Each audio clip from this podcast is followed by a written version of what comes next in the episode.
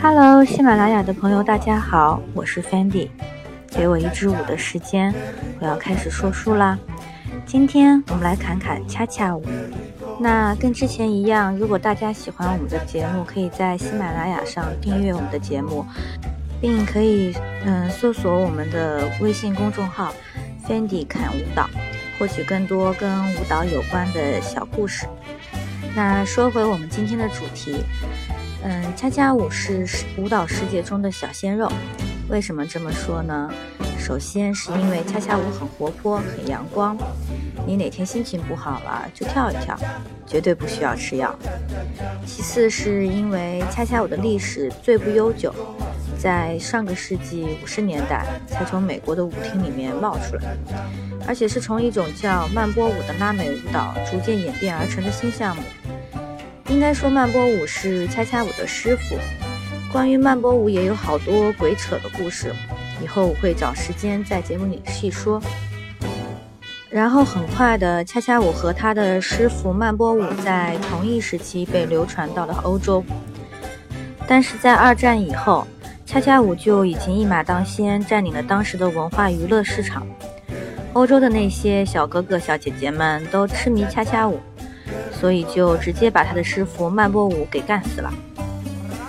曼波舞被淘汰以后很伤心啊，借用《大话西游》的台词就是：“如今新人胜旧人，以前叫人家小甜甜，现在叫人家牛夫人。”这种青出于蓝而胜于蓝，就是艺舞蹈艺术的进步。哎呦我去，每次说了跟呢都是我的那个死穴。嗯，那好了，关于恰恰舞音乐的创作精神，必须是充满热情、活泼的，不能有半点严严肃。里面再加上一些断音的节奏，就能够营造出来淘气幽默的整体感觉。比较有代表性的曲目就是《七里恰恰》，李宇春也翻唱过这首经典之作，中文版叫《请你恰恰》，大家一听就知道。那补充点专业小知识。毕竟恰恰舞也是算也是我的专业舞蹈嘛。那恰恰舞的节奏呢是四四拍，在一和三数节奏的方式呢应该是 one two three 恰恰 one 或者 one two three four and one。那为什么要这样数？因为它其实是把 four 的那一拍变成了两个半拍，所以它们的拍值是不一样的。因为它的这个音乐特点。所以说，恰恰我给人的感觉应该是热情、有趣、顽皮的。嗯，就是在在跳的时候呢，不要有过多严肃的感觉。就有一个很形象的形容，就是跳舞时要把自己的身体想象成一个乐队，你的脚步就是整个音乐的主旋律，你的头、手、胯等部位在音乐中有的就像沙锤，有的则像小号，这些部位必须通力合作，相互配合。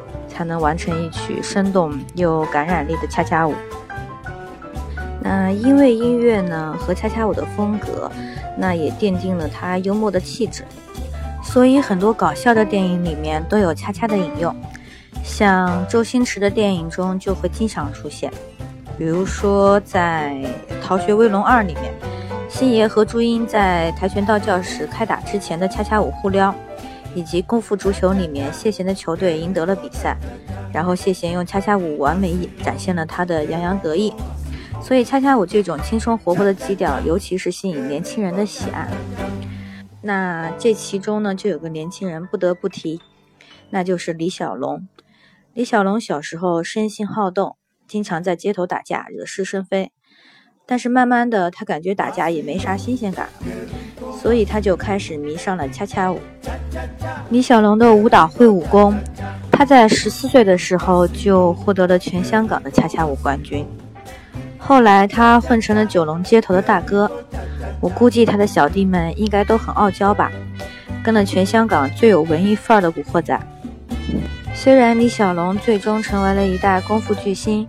但恰恰舞对于他而言，也许是一生中最美好的点缀，至少应该在他泡妞的时候也多了两把刷子嘛。由于恰恰舞活泼自在的特性，所以早已风靡全球。如今，在中国无数的广场舞大军中，恰恰舞都拥有着非常多的铁粉。